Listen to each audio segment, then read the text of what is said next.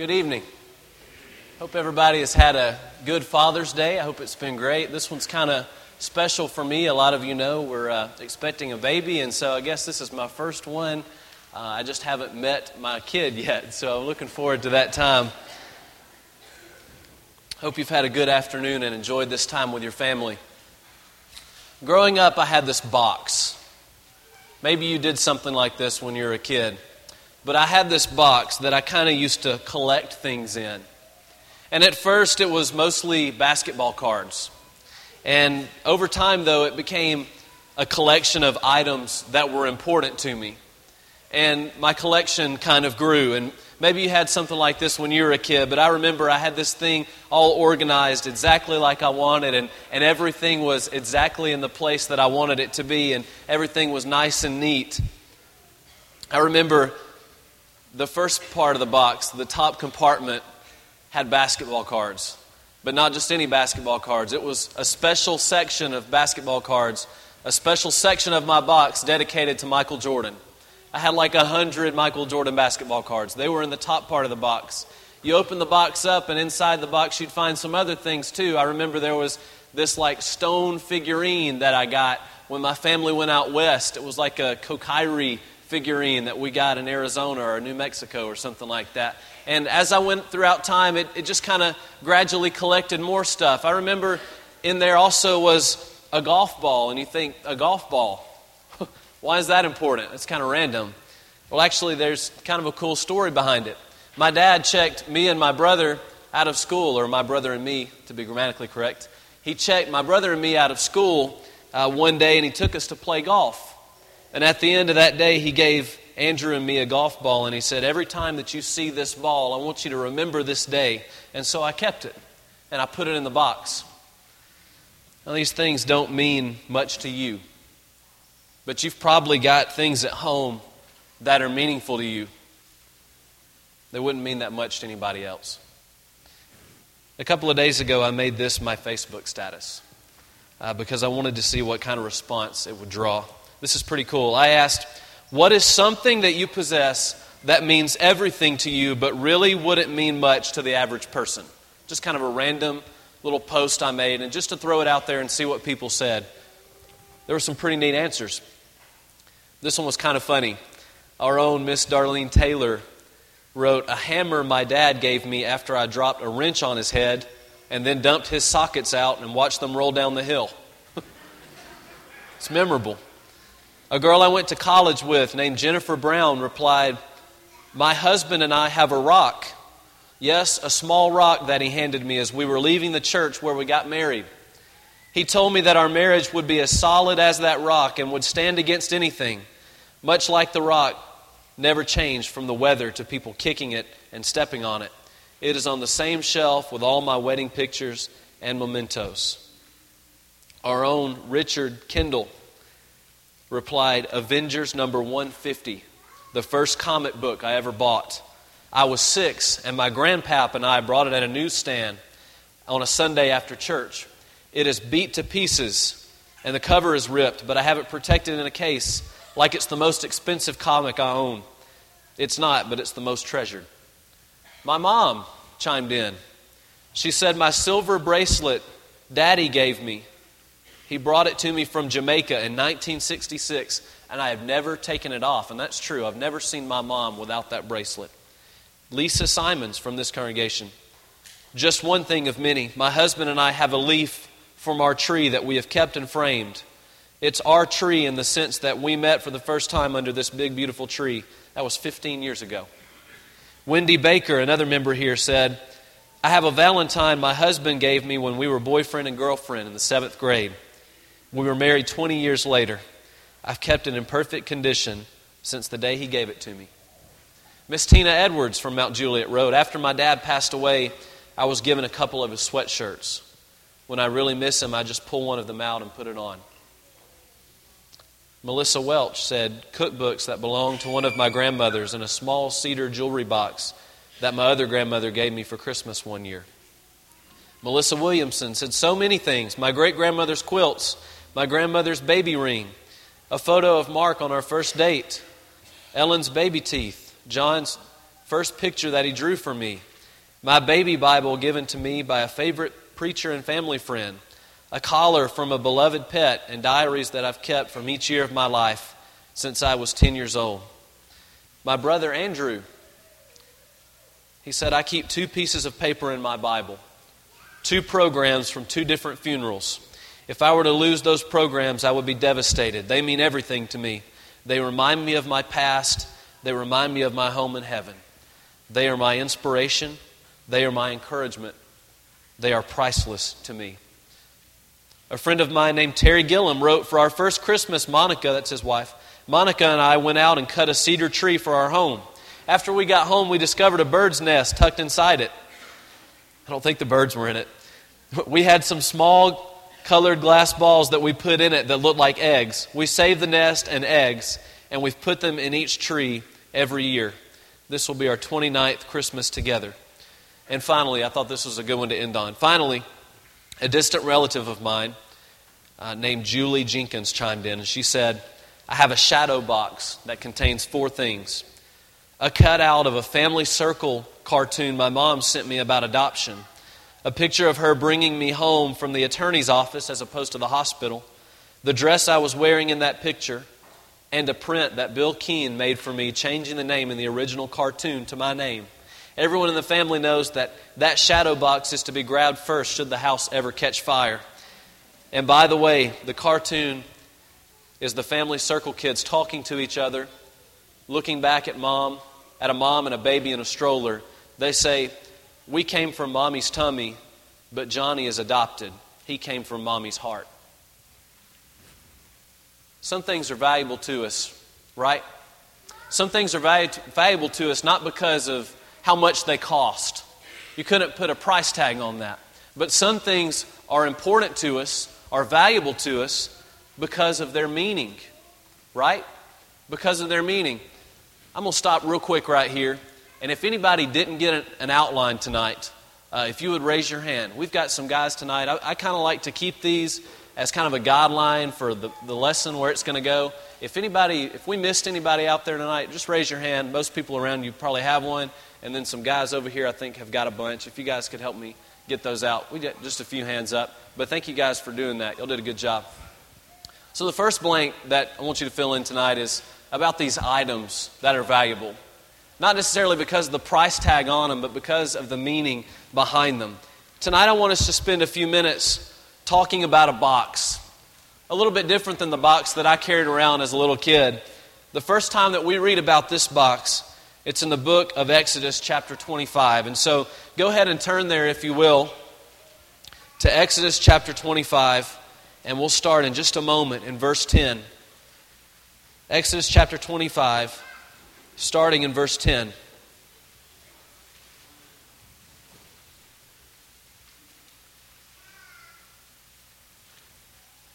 Just a little heads up this is God talking to Moses here. Exodus 25, verse 10, the first sentence They shall make an ark of acacia wood. And real quick, this is just the second time in the Bible that we ever see God use this word. You remember the other time, right? Because God told Noah to build him an arky arky. Remember that? Build it out of snap, gopher barky barky. Remember that? So this is the second time he's ever used that. So if I'm Moses here, my heart is sinking because I, if I'm Moses, I'm thinking, okay, God, we, we did this one time before. Remember the whole rainbow in the cloud? All right, we've done the ark thing already. I thought we agreed on no more arcs. But read on. Two cubits and a half shall be its length a cubit and a half its breadth, and a cubit and a half its height. Now, now Moses breathes a sigh of relief. Okay? We're not talking about a grand scale ark. We're talking about something a little more manageable because a cubit was about 14 inches measured from the tip of your middle finger to, the, to your elbow. So um, that kind of gives you an idea of what it's going to be like. This ark is only two and a half of these long. Okay? He's, he's got to be excited that no elephants are fitting into this ark, right? Verse 11 You shall overlay it with pure gold. Inside and outside you shall overlay it. And you shall make on it a molding of gold all around it. You shall cast four rings of gold for it, and put them on its four feet, two rings on the one side of it, and two rings on the other side of it. You shall make poles of acacia wood and overlay them with gold. Verse 14. And you shall put the poles into the rings on the sides of the ark to carry the ark by them. The poles shall remain in the rings of the ark, they shall not be taken from it. And you shall put into the ark the testimony that I shall give to you. And so Moses has this box built. But this just wasn't any old box. Because this box, this container, this ark, just like Noah's ark, represented something. This was the ark of the covenant. And a covenant represents a contract between two parties. In this case, a contract between God and Israel. If Israel would hold up their end of the agreement by keeping the Lord's commandments, then He would be their God and they would be His people. He would protect them and He would provide for them. And so the Ark of the Covenant became kind of like the mascot of sorts for the people of Israel. It represented the Lord in the midst of his people. The very sight of the ark struck fear into the hearts of their enemies. And if we were still under the old law, all we'd have to do is, is show Kim Jong il the Ark of the Covenant, and he'd hand over all of North Korea's nuclear weapons. That's the kind of fear that it struck in the hearts of their enemies. To the Israelites, the ark was the ultimate symbol of God's faithfulness to them. That's what it meant. And as the nation of Israel journeyed along, the ark became kind of like a walking box of memories Maybe kind of like that box you carried around as a kid, like a walking box of memories, almost like a time capsule containing significant snapshots of the events in their nation's history. That's the Ark of the Covenant. Do you remember what was inside? Real quick, here's a quick reminder. This is Hebrews chapter 9, verses 3 through 5. Hebrews 9, 3 through 5. Behind the second curtain, was a second section called the most holy place. We're talking about the tabernacle here, having the golden altar of incense and the ark of the covenant covered on all sides with gold, in which was a golden urn holding the manna, and Aaron's staff that budded, and the tablets of the covenant. Above it were the cherubim of glory overshadowing the mercy seat. Do you think that maybe when the Ark of the Covenant was captured, you remember that? Do you think that maybe when the Ark of the Covenant was captured, their enemies might have said, you know, yes, finally it's ours and they kind of rubbed their hands together. And, and you know the ultimate weapon let's let's see how this bad boy works. And so they, they crack it open they take the top off of it and, and they go um it's uh let's see we got a old moldy jar of bread here um, this floury stick thingy and a couple of rocks with some writing on them. What is this? Is this some kind of joke? What's this about? Where's the real Ark of the Covenant? Where's the real weapon? And I can just kind of picture them stroking their beards saying, hmm, maybe there's a secret compartment, right? Because it just doesn't make sense for these things to be in this box and this box to be so powerful. You see, this box set wouldn't have, wouldn't have meant much to the passerby who'd never heard of the God of Israel, but to Israel it meant several things. And very quickly, what I want us to do is share with you why this box was more than just a mere box to them. Why it was so important. Number one, to Israel, the Ark of the Covenant represented God's power. The Ark represented God's power. This is from Joshua chapter 3 and also Joshua chapter 6. And there's a lot of other passages we could note, but we'll list these two tonight. In Joshua chapter 3, Moses has just passed away, that great leader of Israel. And now it's up to Joshua to take the lead in leading God's people into the promised land. Talk about big shoes to fill. God knew how important it would be for his people to know and to trust that the Lord was, was with their new leader, was with Joshua. And so look how God chooses to reveal his power to Israel. From verse 7 The Lord said to Joshua, Today I will begin to exalt you in the sight of all Israel that they may know that as I was with Moses, so I will be with you. And as for you, command the priests who bear the ark of the covenant, when you come to the brink of the waters of the Jordan, you shall stand still in the Jordan. And Joshua said to the people of Israel, Come here and listen to the words of the Lord your God. Verse 10. And Joshua said, Here is how you shall know that the living God is among you and that he will without fail drive out from among you the Canaanites, the Hittites, the Hivites, the Perizzites, the Girgashites, the Amorites, and the Jebusites.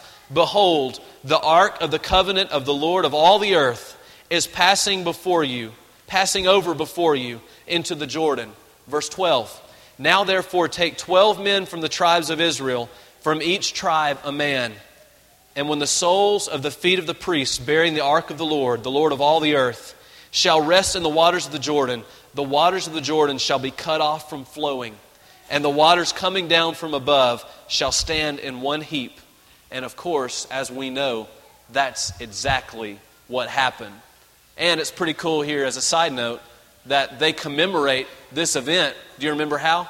By selecting 12 stones and putting them in the very middle of the Jordan. And just three chapters later, remember the power behind the Ark of the Covenant when it was marched around the walls of Jericho in the midst of God's people, those seven days before the city came crashing to the ground. You see, the ark symbolized the power of God. Another thing it represented to the people of Israel, number two, the ark represented God's protection.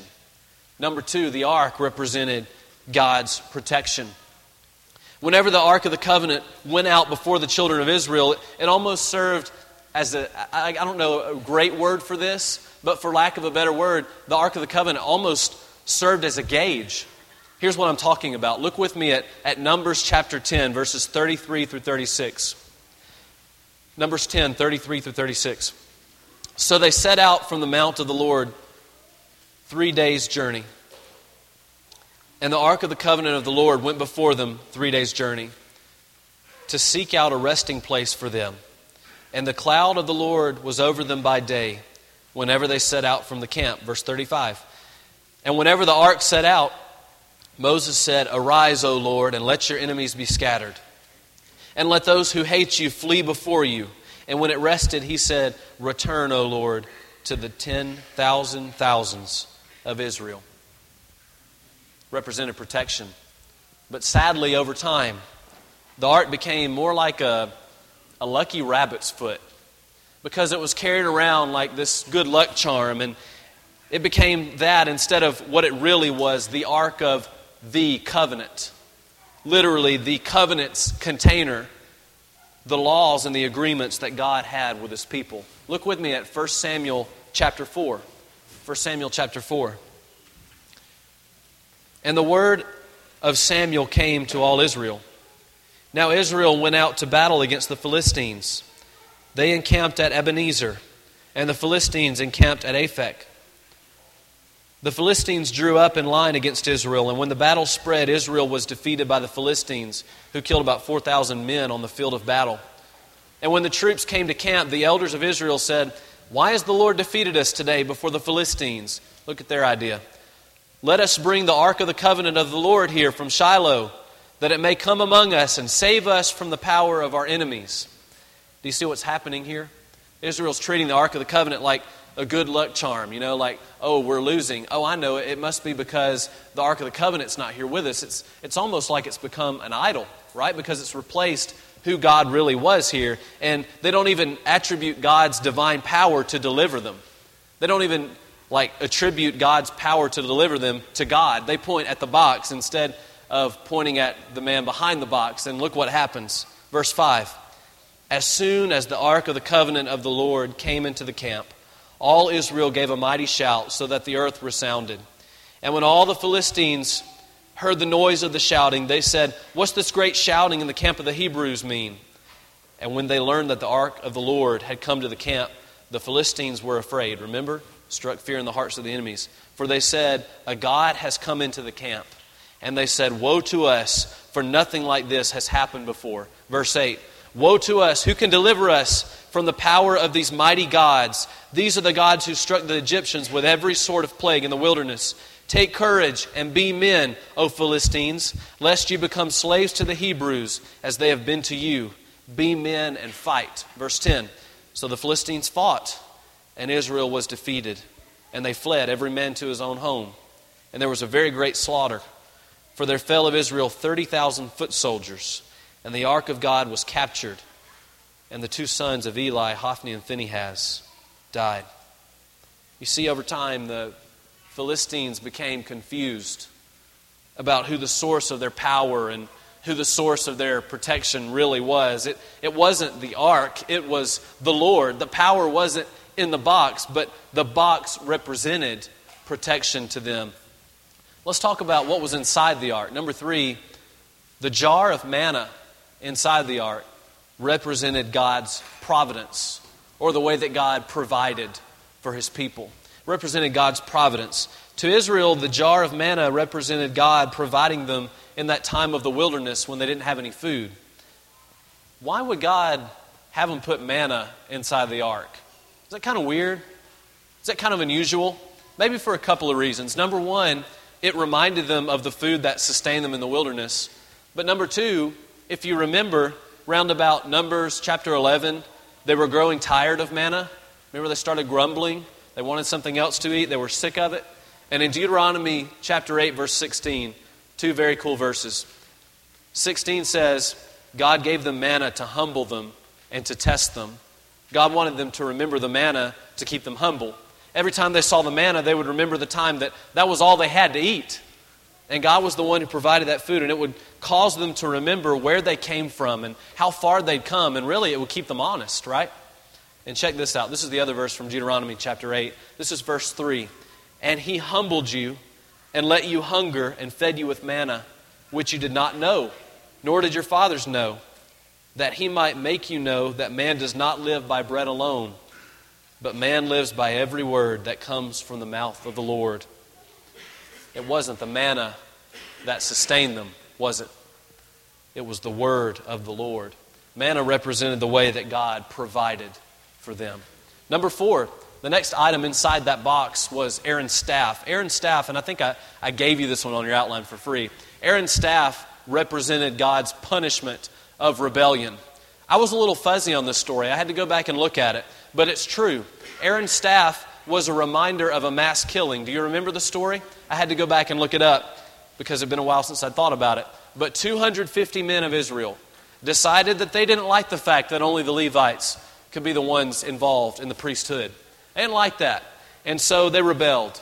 And as a result of their sin, God opened up the ground and He swallowed those men right there on the spot. And then God struck the people with a plague that killed 14,700 Israelites. And in number 17, God says, You guys are tired of the Levites being in charge? Okay, here's what we'll do. Let's do a little test.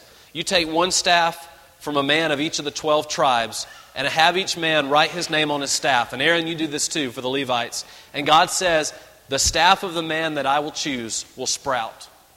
And the next day, Moses goes into the tabernacle, and lo and behold, the staff of Aaron has, bud, has budded.